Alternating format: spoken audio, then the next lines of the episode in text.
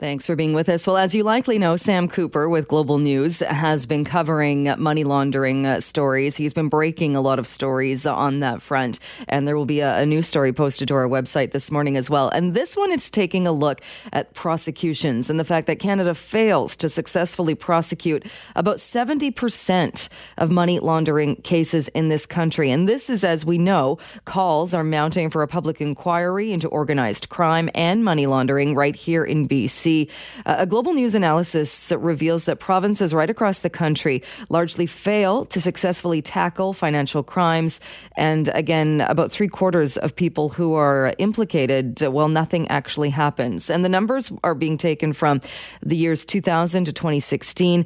In that time period, Canada recorded 321 guilty verdicts in single charge money laundering cases. And that's according to data provided by Statistics Canada.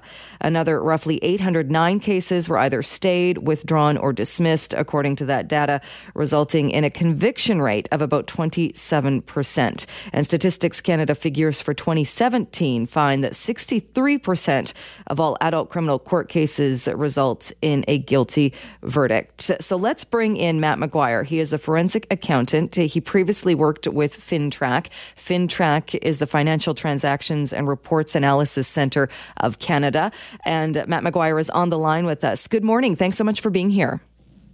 Morning, Joe. Glad to be here. Uh, what is your uh, reaction to some of those numbers and to what we see as far as money laundering cases and charges uh, across the country and uh, that type of success rate when it comes to prosecution? Well, it's, it's incredibly disappointing, um, but predictable. Disappointing because banks across the country, FINTRAC, uh, real estate agents and brokers that we're all putting together a lot of intelligence and feeding a lot of intelligence on money laundering. Um, and and the outcomes just aren't there. We're not putting the right number of people in jail. We're not seizing and um, and forfeiting the right amount of money.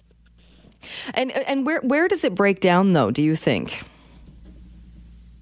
Yeah, sure. So um, we've got great intelligence coming from the banks, great intelligence coming from FINTRAC, great intelligence going to law enforcement, this is where we have the problem. There isn't the money, the resources, the time to be able to prosecute these uh, offenses properly.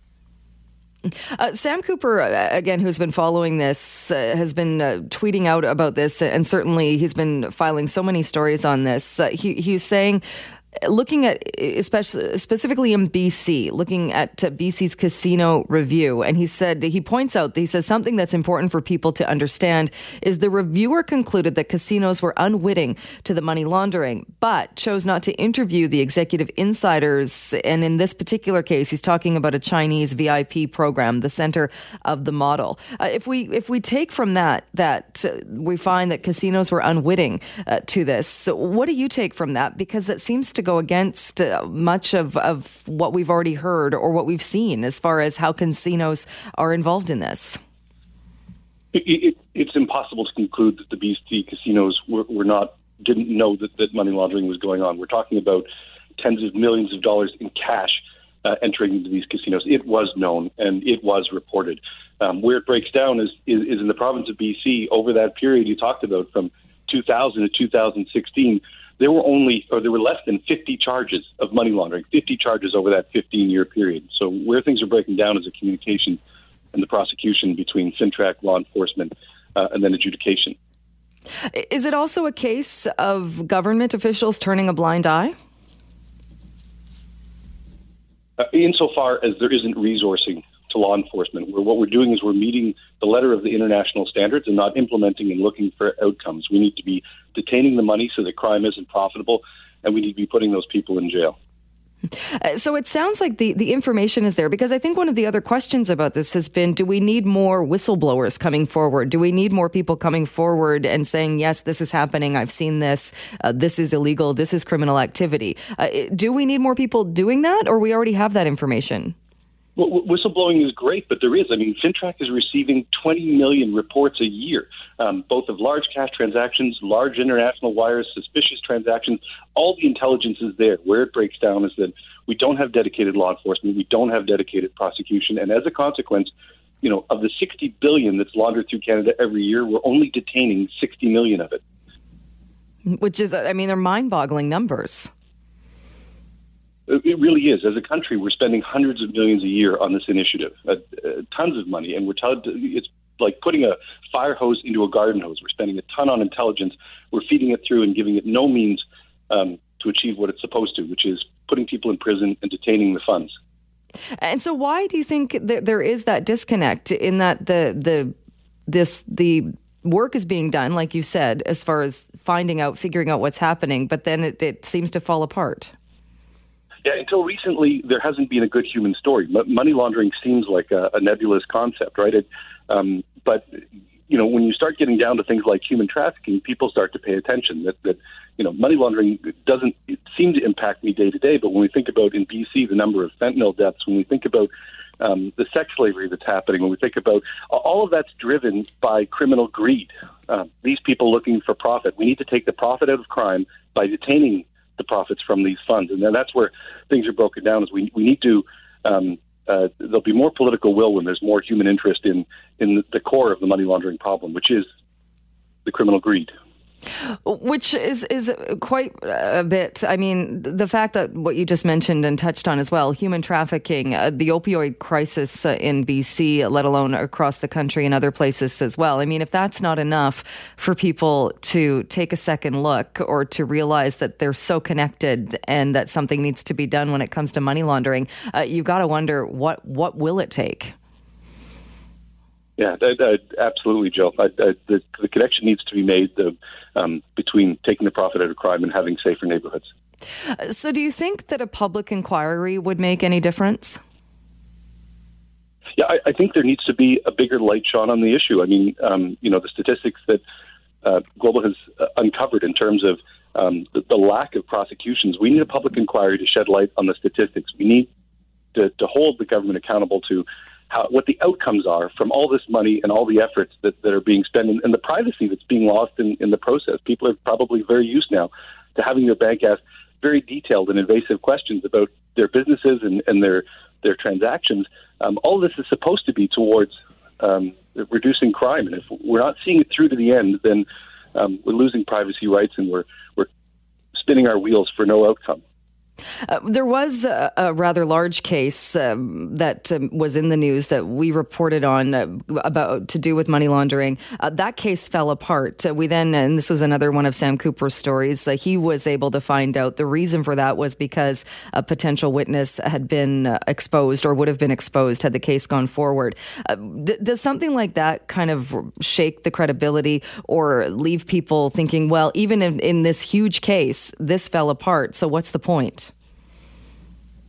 Yeah, that that that was a really disappointing uh, outcome. You know, tons of resources were spent, and, and the fellows involved were, were clearly big players in, in a monster scheme at, at play in in BC. And so, sure, I mean, um, it's incredibly frustrating. What we're looking to now is is for Canada's civil forfeiture system to kick in. So, um, the criminal system is really hard because the Supreme Court gives prosecutors only 18 months to go after um, a money laundering charge, and money laundering is complicated. Um, and so, uh, yeah, it's disappointing. There needs to be better resources. There needs to be more focus on, on civil forfeiture. And when we talk about the casinos, and so much focus has been on casinos, uh, from what I understand, with the changes to the, the rules and people, what people can do walking into kind of that the, the video that we had seen and the stories that we'd heard of bags of money going through casinos, uh, from what I'm told now, with the new rules, and certainly there was the high profile case uh, of Drake saying that he he couldn't uh, um, gamble at the casino in downtown Vancouver. Um, I'm led to believe that they're they are losing a lot of money. It's not nearly as lucrative as it was in the past because of these new rules. Uh, do you think is that would that make a difference, or is that making a difference when it comes to money laundering? Well, um, listen, I think they did Drake a little bit of a favor, but it, it, is it is making um, it is making a difference uh, in in terms of um, the extent of the rules and the deterrence effect. But you know, uh, money laundering, it, it, the dirty money flows through the path of least resistance. So as we put up little roadblocks in casinos, there, you know, they find other ways. And um, Canada is is notorious around the world now for snow washing. That you know, it's become so easy to launder money through our economy because of our um, because of how uh, our corporations can be so anonymous. Because of um, uh, that there is no enforcement in, in many jurisdictions in the country. That um, you know, it's it's not having uh, the impact on the prosecutions and and, and the um, and, and the forfeitures. Right, because you would think if, the, if if money launderers know that the chances of being prosecuted are quite low, even if a casino puts up blockades, even if, if it becomes more difficult at a casino, could they not just go somewhere else or find a different way to do it? Absolutely, uh, use another casino, um, use any number of the unregulated sectors in Canada. We still don't have regulations over finance and leasing companies, um, not auction houses. There are plenty of methods available now to be able to launder money easily. Um, uh, not just casinos.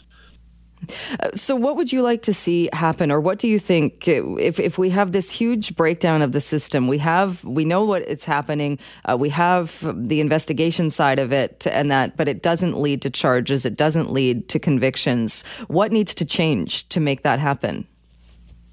Oh, you know, um, one of one of the one of the things is underway now, which is a dedicated RCMP force um, for money laundering, which we had in the past and haven't had for a while um, and that's made a difference. We, we need dedicated policing. We need dedicated training for our, prosecutors.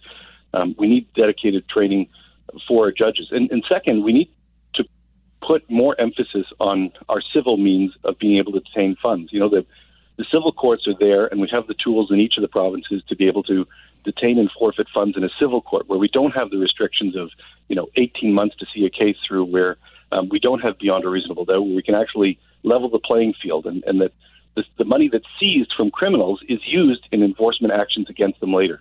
It's, it's what our neighbors do to the south, and um, it's been successful in many places in the world. Right, because we do see that uh, from time to time, maybe not specifically with money laundering, but certainly with proceeds of crime, uh, with drug cases, uh, we do see civil forfeiture.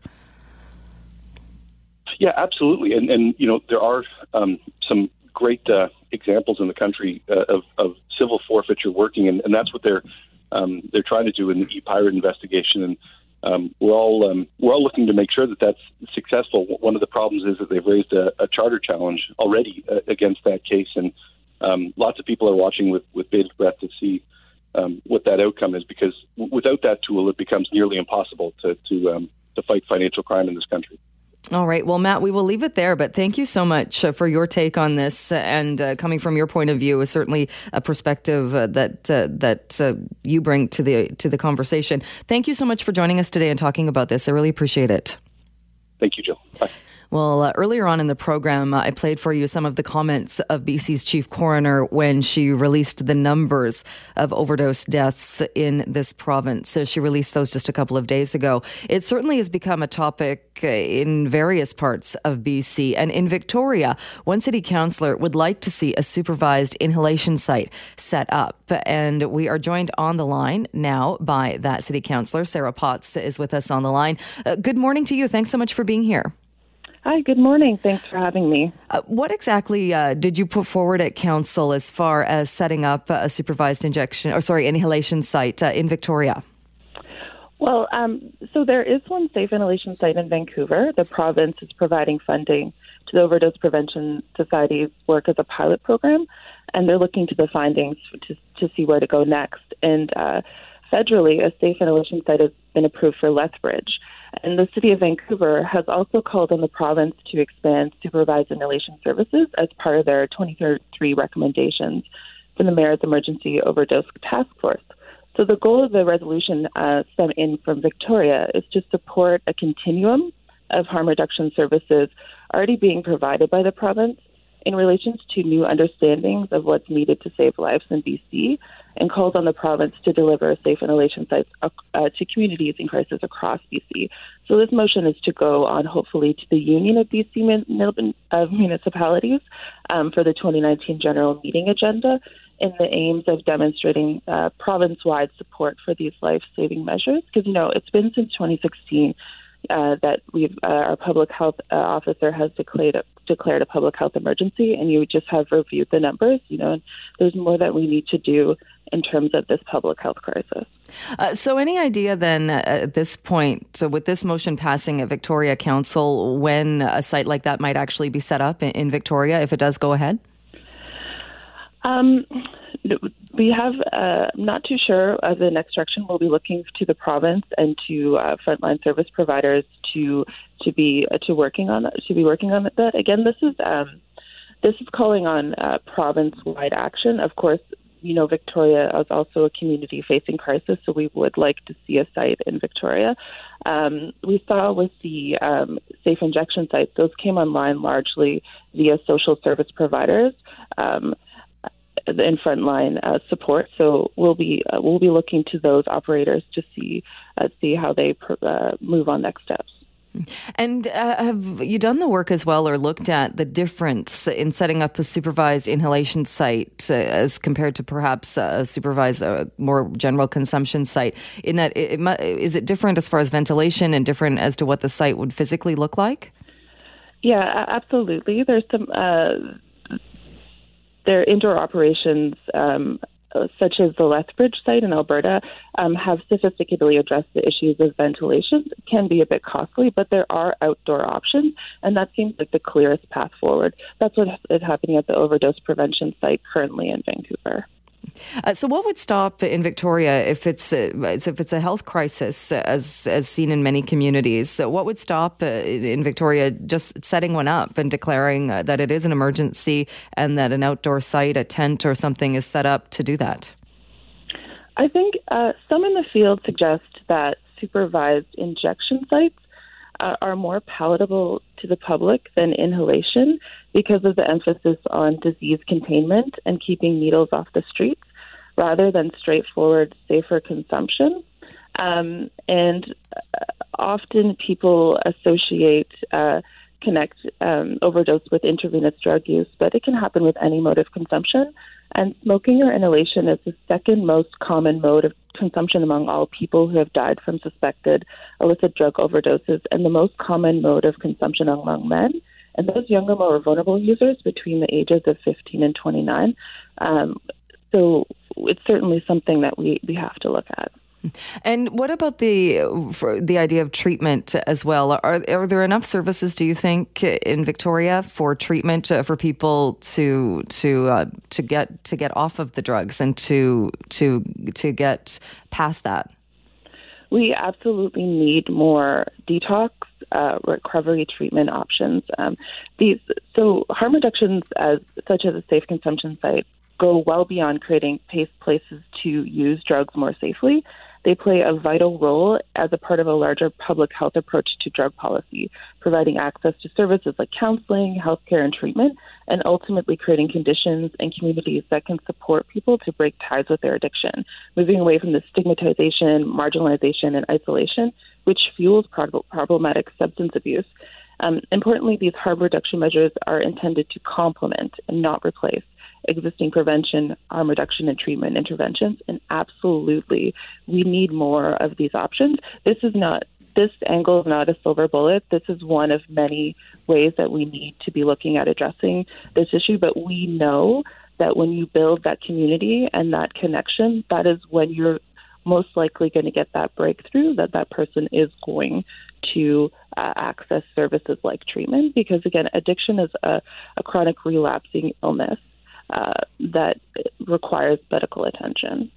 Uh, what kind of a response? I know the, the motion passed at, at the council level. What kind of a response uh, have you had to this so far? I personally have only had positive responses, um, speaking to frontline workers, uh, healthcare providers, those with lived experience, um, and uh, community members. So uh, I feel really proud of our community that that uh, so far is uh, the response I've received. All right. And as you said, so it will go to the UBCM. Uh, are there any other measures or any other moves of, uh, to, to try and make this happen happening in the meantime? Um, currently, we're just, uh, uh, I've been in contact with a few other municipalities to see where they're at in terms of their support. And so we're just just waiting uh, for that. For, in, in, the interim, it will first go to the Association of Vancouver Island Coastal Communities. So that will be the first step to uh, see it pass on the South Island. All right. Uh, we will leave it there, but thank you so much for joining us today. Appreciate uh, your time on this. Yeah, thanks for having me on. Well, later on today, uh, the Prime Minister is going to be here in BC. He is taking part in a Lunar New Year celebration. We know that he will be joined by some other members of the Liberal Party. What is unclear at this point, though, is if Jody Wilson Raybould will be on hand as well. And as you've been following along, I'm sure, with what's happening in regards to the SNC Lavalin case, what was said, what wasn't said, and uh, when we might find out more about it is still a question. Uh, one question that is being asked is whether or not there will be an investigation. And the group Democracy Watch is calling on the ethics commissioner to ensure there's an investigation into whether or not there was uh, an attempt to influence the attorney general's decision about SNC Lavalin. Let's bring in uh, Duff Conacher with uh, Democracy Watch to talk a little bit more about why this call is being made. Duff, good morning to you. Good morning. Uh, you're calling for uh, the ethics commissioner to uh, to make sure there is an investigation. Uh, what what is behind uh, that call? Uh, what's behind that call is that the Federal Conflict of Interest Act, which is the ethics law that applies to the Prime Minister and and cabinet ministers and top government officials, has a rule in it, Section Nine, that says that you can't use your position to try to influence another person's decision. If you are trying to further your own interests, your family's interests, or improperly further another person or businesses or organization's interests. And Democracy Watch's position is, as many people have said, it's improper for anyone to try to influence the Attorney General's decision about intervening and stopping a prosecution. In this case, the prosecution of uh, the big company SNC Lavalin. Uh, do you think that would help us figure out a bit more? I mean, at this point, uh, Jody Wilson Raybould has said uh, she can't say anything because of uh, confidentiality. Uh, do you think that would get us to a point where we would know for sure what was said or perhaps what wasn't said? Uh, yes, she could clear it up. And she's saying that it's covered by solicitor client privilege. Um, obviously, the, the new uh, Attorney General David Lametti disagrees because he has said very clearly, no one's contacted me uh, from the PMO he, about the case and the prosecution of SNC Lavalin. He's also said no one contacted Jody Wilson Raybould about it. I'm not sure how he would know that, given that he's not her. Um, so how would he know that no one contacted her from the PMO? Um, he's repeating the Prime Minister's line, essentially.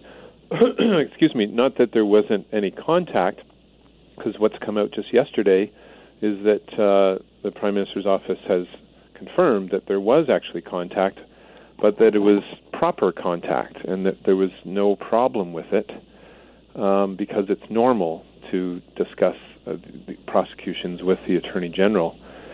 Uh, it's not normal, hopefully, because the Attorney General is supposed to be completely independent of political considerations when deciding whether to step in and uh, intervene in a prosecution.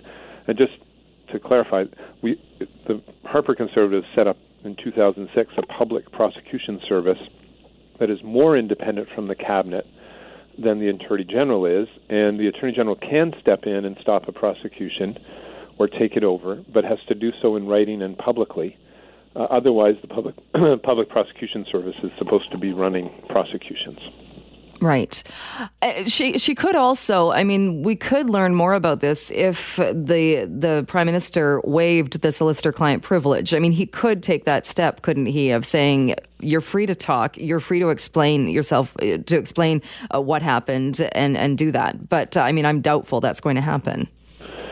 Uh, most people are doubtful. The, the, government is saying we can't because the case is ongoing, the prosecution is ongoing.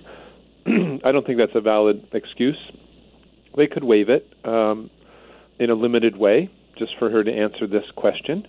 I don't think solicitor client privilege applies anyway, and, and, many others have said the same thing, um, because this is not a case of uh, be, the Jody Wilson Raybould being asked to disclose what advice that she gave to the government in terms of following the law. It's a case of the Prime Minister's office contacting her to try to influence the prosecution, not of someone in the government, but of uh, a company. And so that's not anything that's covered by solicitor client. Her client is the government, and it's not about a case of the government's prosecution, it's about the pro- prosecution of a company. so, myself and many others don't believe solicitor client privilege applies, and she should stop hiding behind it and answer the question Was she pressured uh, in any way, or did anyone try to influence her decision, which was her decision was not to intervene and stop the prosecution? And uh, she can answer that question. Uh, do you think the issue would it be the same uh, reasoning given then uh, calling on the the um, calling for an investigation, uh, the ethics commissioner to investigate? Could the same uh, defense not be put, or the same reason for that not to happen be put forward that because of the ongoing case involving SNC Lavalin, uh, it would be un- it wouldn't be right to have this investigation going on at the same time?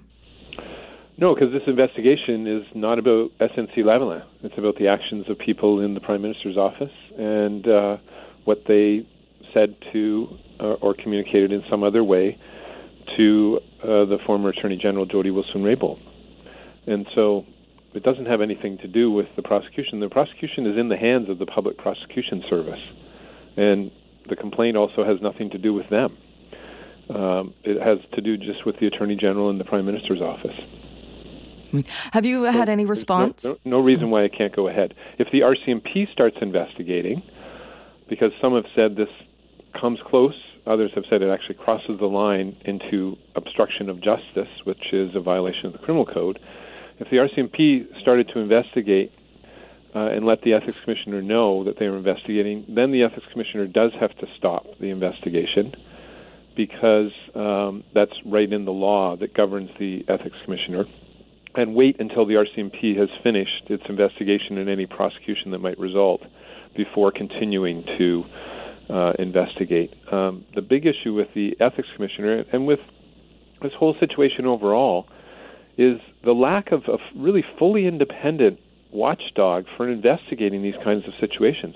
Ethics Commissioner Mario Dion was handpicked by the Trudeau cabinet after a very secretive process in which they did not consult with the opposition parties. What they did was they sent the opposition parties uh, at the end of November 2017 Mario Dion's name after a selection committee that made up of people completely controlled by the cabinet had chosen him. And they said, uh, Here you go, opposition parties. You have one week to tell us what you think about Mario Dion, but made it very clear that they were going to appoint him no matter what the opposition party said. And that's dictation, not consultation. And it's very important to have fully independent people in these positions. They were supposed to consult with opposition parties so that the person chosen would not have the taint of partisanship, but instead the Trudeau cabinet handpicked this guy. So there's an appearance of bias on his part, and that's why Democracy Watch has called on the ethics commissioner to delegate the investigation to a provincial ethics commissioner who has no ties to any federal party. And have you had any response since sending that letter to uh, to the federal uh, ethics commissioner? Uh, no, it was just sent on Friday morning, and uh, other than acknowledging receipt of it, um, and then NDP MPs uh, uh, Charlie Angus and Nathan Cullen filed a letter as well, and the commissioner is now required to investigate. hopefully, he'll do the right thing, realizing that we really need everyone to feel that the investigation is not tainted at all by even the appearance, even the hint of bias, and pass it on to someone who has not been handpicked by the Trudeau cabinet through a secretive process that the cabinet controlled. And that means not him. And pass it on to a provincial ethics commissioner, uh, and uh, that person, you know, someone who everyone would view as fully independent from all the federal parties and the federal cabinet. All right. We will leave it there. Uh, but, Duff, thank you so much uh, for joining us and talking a bit more about this today.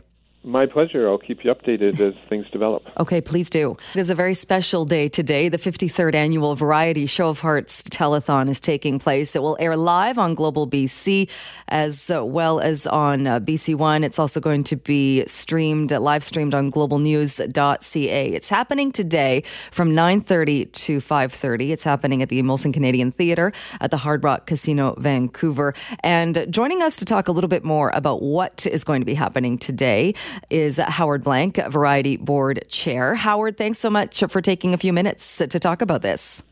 Good morning, Jill. Great, great to be on your show. Great to, to be doing this so once again. Uh, as I just said, the 53rd annual telethon. So, what is going to be happening today? Well, you know, it's a celebration of children and their families and those that have overcome special needs and who have been helped by Variety and through Variety. And it's our annual major fundraising drive. Uh, we have Variety Week in the fall, and then, of course, it culminates with the telethon today. And uh, what we have is a number of stars, your favorite global and Corus personalities. Uh, Linda Steele from CKNW is going to be on today. And uh, we have Karen Kun Kun from uh, CFOX and and those folks that people are used to listening on the radio, and of course Chris Gailus and the entire team and Squire and everyone from Global. But we also have some amazing live acts, including Wally Shaw. And uh, if you're a Star Trek fan, George Takei will be here. Uh, he is in town shooting a uh, miniseries, and he's coming uh, to be part of the telethon. And it's all raising funds for children with special needs and their families. Yeah, and I saw uh, Dana G, Dana G uh, was uh, tweeting earlier this morning that to give her a call and to make a donation. And I know she was hanging out with George Takei uh, earlier this uh, this past week, just a few days ago. So a lot of people uh, have worked very hard to bring this all together. Yeah, there's over 3,000 volunteers that, that are behind the scenes either today or through the year to make this happen. Uh, it is, uh, you know, Variety's single big, biggest one day fundraising initiative. And it's great because 53 years we've been doing this. And this year, something really special I want to mention, Jill, is that we're opening up the theater to families. Uh, anyone is welcome to come down, obviously subject to capacity, but we are going old school like when I was a kid at the Queenie uh, you can come down, you can watch it live, you can see the stars and interact with them and the families and the children, and really make it a special day. So we encourage everyone. It's cold out there, but at least the the driving conditions are good, and you can park here. It's free at, at the Hard Rock in Coquitlam, and come on in the theater and celebrate with us. Oh, well, that was my next question. If, if people can come and take part in that, which is great, I'm sure a lot of people will. Now, if people can't physically come, though, they can watch it, as I mentioned. How do people uh, get involved, though, as far as donations and, and making a donation? Yeah, well, there's three ways. Uh, you can text the word kids uh, to 45678 on any phone, and a $20 donation goes, which is really easy and painless. Um, you can phone 310 Kids, no prefix required anywhere within the province, and we have hundreds of phone volunteers here standing by that will start uh, just after 9 a.m. and we'll go past telethon, so you can do that. And also, you can go online, um, variety.bc.ca, and you can click to donate. And this year, we have a number of cool items back up for grabs. Um, the Robert Bateman piece is available for $169 donation dollar donation. We have a variety thermal insulated grocery bag. If you become a monthly donor, you've got something cool to use when you're going to the grocery store. And of course, you can purchase uh, your name on a Sunshine coach, which is amazing for $1,047. And we're going to have a special surprise coach announcement today during the show. So some really cool things that are going to be happening. Oh, yeah, definitely. And uh, talk a little bit, if you can, about the need, because every year uh, we do, we profile some of the people who are recipients who are helped by this, uh, but it seems like the need does grow as well. And uh, talk a little bit, if you can, about who this helps. Definitely. And what's unique with Variety is, you know, um, many um, charitable organizations uh, serve people, you know, whether you go to the hospital or, or you, you know, you have a birth and people want to give back and thank the wonderful doctors and nurses. And it's wonderful, the organizations that, that do that. Our, uh, our sort of Achilles heel is we help those who can't help us back. And so, therefore, it, we want to share our message. And we don't really build anything specific. Uh, in terms of you know a research center, et cetera. However, we donate millions of dollars, whether it's uh, the Pacific Autism Center, whether it is um, Children's Hospital or BC Women's Hospital, or up north, uh, Spirit of the North Healthcare Systems, et cetera. So when you give. Um, you can give in a number of ways, and the money can go directly to individual grants. So imagine if you have a child that is uh, sick and requires immediate attention, have to be flown into Vancouver from you know somewhere way up north well, we'll cover the uh, the expenses for a family that cannot afford to do that, and you know they pick up their lives obviously for their child. And the average individual grant is about twenty five hundred dollars. So, and we're doing thousands a year for for children and their families. So it really adds up. Um, other ideas, for instance, if you need a child with physiotherapy, just one year's cost of that over and above what is covered is three thousand dollars. So, you know, when you think we have an amazing healthcare system, not everything is covered. If you need equipment, a wheelchair, a walker, those are not given free as part of the system. Uh, and if you can't afford it, Variety steps in to help. And it, it is pretty amazing too. And and we talk about the fact that it's this telethon. And in so many other uh, cases, telethons have kind of gone away, or they're certainly not as as popular. There there aren't as many of sure. them as there used to be. But there's something about the variety, uh, the Show of Hearts telethon, that just it seems to have such staying power. Well, I'll, I'll give you a perfect example. When I was uh, 12 years old, uh, the, the Barnett family, that we all know, uh, one of the founders of Variety and they had you know the Elephant and Castle pubs and and uh, Pizza Patio, a number of famous restaurants in the day. Um, the, his wife was being taught by my dad at UBC, and my dad said, you know, I've got a son who loves entertainment. Could he come out? And instead of saying, you know, come on in the audience, he'll have fun, he actually puts me on the side of the stage, and I'm a runner, and I do that for a number of years, and then what becomes my profession, show business, you know, and it truly gave me something that I'll cherish forever. So by being chairman now, I can give back to Variety, and so many people have been touched. And I think that's that's the key about this event. People's lives are touched. Those who need Variety's help, but also those who want to give. It's a wonderful family. And, you know, we are an open organization. People are welcome to join Variety. And again, if you go variety.bc.ca, we have a members club and we have events both internally and externally throughout the year. Uh, Boat for Hope is an amazing event. I know you've covered that before, Jill, where we go out with kids with special disabilities, get to go on to sailing ships and be pirates for the day and have fun and be kids. And, and those are important things just as much as buying equipment or receiving physiotherapy or wheelchairs, etc. Indeed, it is. All right. I will let you go, uh, Howard, because I know it's a very, very busy day for you. But thanks so much uh, for joining us and have a great day down there. Well, thank you, Jill, and appreciate all your listeners today. 310 Kids, 310 Kids to call and please change the life of a child with special needs. Have a great day. We are going to shift gears and talk a little bit about what is happening in Venezuela and uh, the fallout from that. And uh, let's bring in David Moscrop now. He is on the line with us. He's a writer for Maclean's, columnist at the Washington Post, and is on the phone. David, thanks so much for being with us this morning. My pleasure. Uh, we could talk about any number of things uh, regarding Venezuela, but uh, want to touch on uh, what was a bit of a bizarre exchange or a, perhaps a bizarre non answer to a question. Uh, when the question was put to the federal leader of the NDP, Jagmeet Singh, about the leader, uh, what do you take? What, what's your takeaway from how he responded to that question? I mean, my initial sense was that there must be some sort of deeper disagreement inside the party about what to do, whether to to back um, the, the, Maduro um, because they distrust American imperialism, et cetera, et cetera, et cetera, um, or to suggest, okay, well, that he stole the election, we don't trust him, and we back the new guy, and um, you know, and that's that that rift seems to be evident there, especially since you've got the leader saying one thing and the foreign affairs critic saying another. And so, and, and to back up a bit, in case people hadn't uh, heard what he said, so this happened on in in BC. He was uh, doing a, it was a campaign stop in BC. He was asked the question about who he recognizes as the interim president, and that so Canada had already come out uh, as a our government had already come out saying that they recognize Juan Guaido, they recognize the new interim president. Uh, his response, though, was any decision about the future of Venezuela should be in the hands of the Venezuelan people. Uh, d- did that seem like a big disconnect to you that, that while Canada had recognized this, um, members of the NDP had recognized this, he didn't? Well, I mean, there's nothing wrong with saying that the future should be decided by the people of Venezuela. I think most people would agree. The question is that he didn't seem to have a good answer to which of the two do you think is the president or ought to be the president, um, which is the challenge. And if you're going to lead the country, you're going to have to have an answer to that question, and, and he didn't.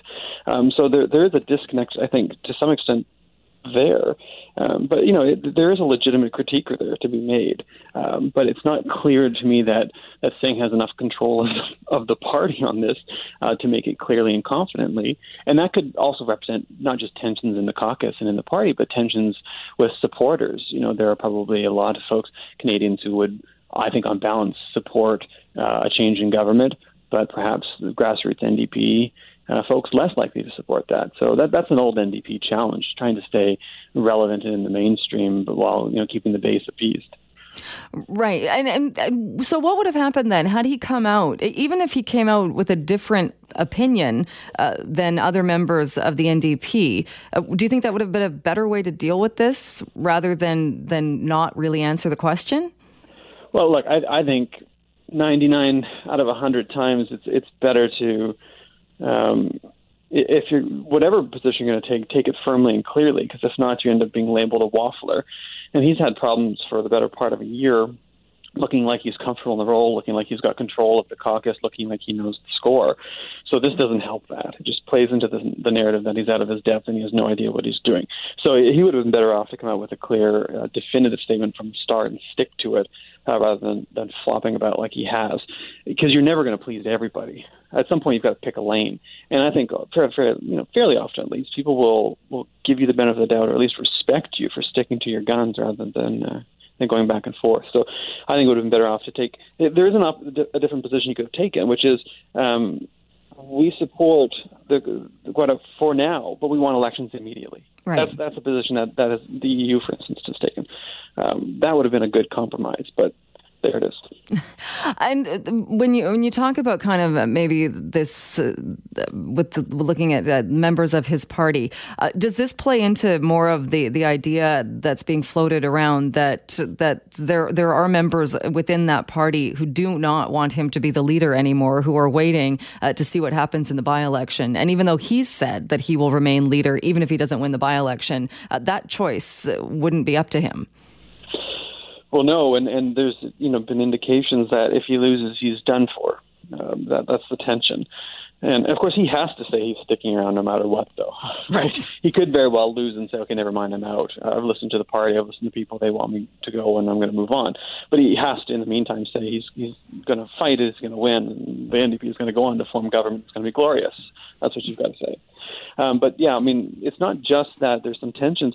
There are MPs who are not running again. We've been told, right? I mean, fairly serious. Well, we know some of them already. Sheila Malcolmson, for instance, who's now elected in, in Nanaimo, um, but but a handful of other senior MPs who might not be back.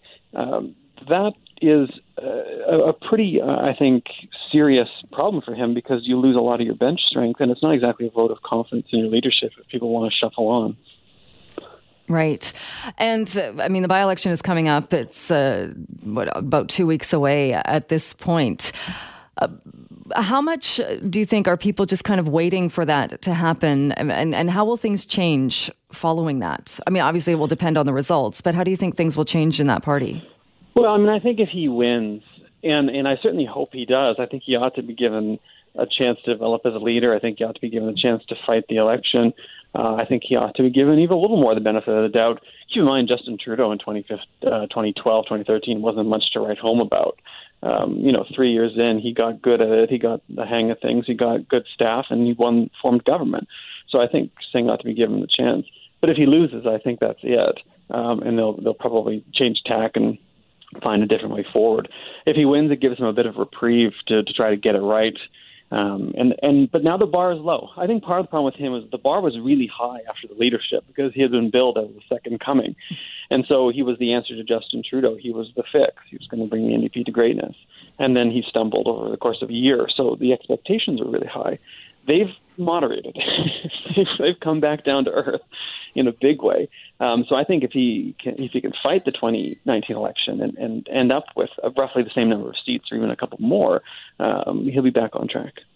Uh, you, I heard someone make an interesting uh, um, an interesting kind of uh, take on this, and I don't know if if if you can buy into this or not, but his take was he felt that when Jack Layton uh, brought the party, uh, when we had the Orange Crush, when we had this overwhelming uh, surge for the NDP, uh, he was able to do that by by reaching out to kind of touching uh, on the various splinter groups, on the various causes or, or beliefs, and, and, bringing people together. And that by doing that, though, we now have this party that that has uh, a lot of different or perhaps disagreements within it, and that by doing that, he's actually he actually brought them all together together. And so now it's almost more difficult to keep it unified.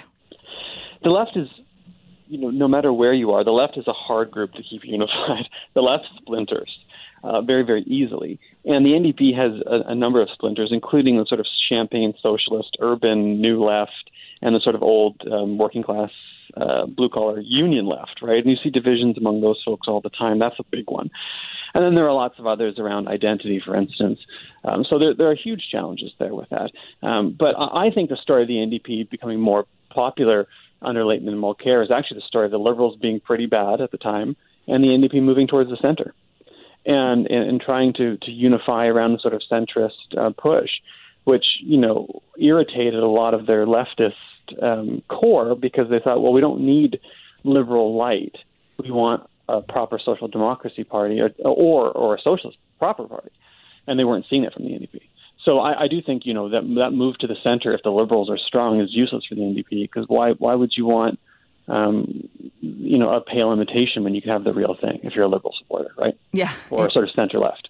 And I think that's the big challenge for them is finding their identity and finding their purpose when the liberals are strong. Indeed. Uh, one more thing about, about uh, Jagmeet Singh's leadership, and we touched on this. So the kind of the the strange response when asked about who he believes is the president of Venezuela. Um, that comes not too too long after uh, he was speaking uh, with Evan Solomon when there was uh, the bit of the confusion when he asked him about uh, comments made by by an ambassador. Uh, do we focus too much on on a leader when he stumbles, or do you think that those responses are they going to hurt his chances of winning that by election? I, I still think his chances are fine.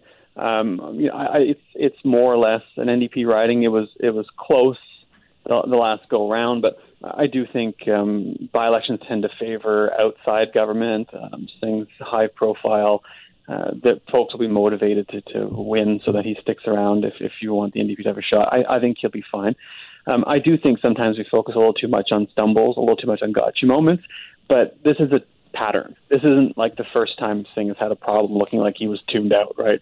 There was a press conference not long ago in the House of Commons foyer uh, where he had to look to Guy Caron to check a party policy because he didn't know it. Mm. That's a problem, and and I think that that's substantive. That's not a gotcha moment. This guy's got to know the book inside and out. And if it looks like he's dialed out time after time after time, then that becomes a story. That's that's not gotcha. So I think it's fair game. All right. Uh, we'll leave it there. Always great to, to talk to you. Thank you so much for joining us, uh, for talking about this this morning. My pleasure, anytime.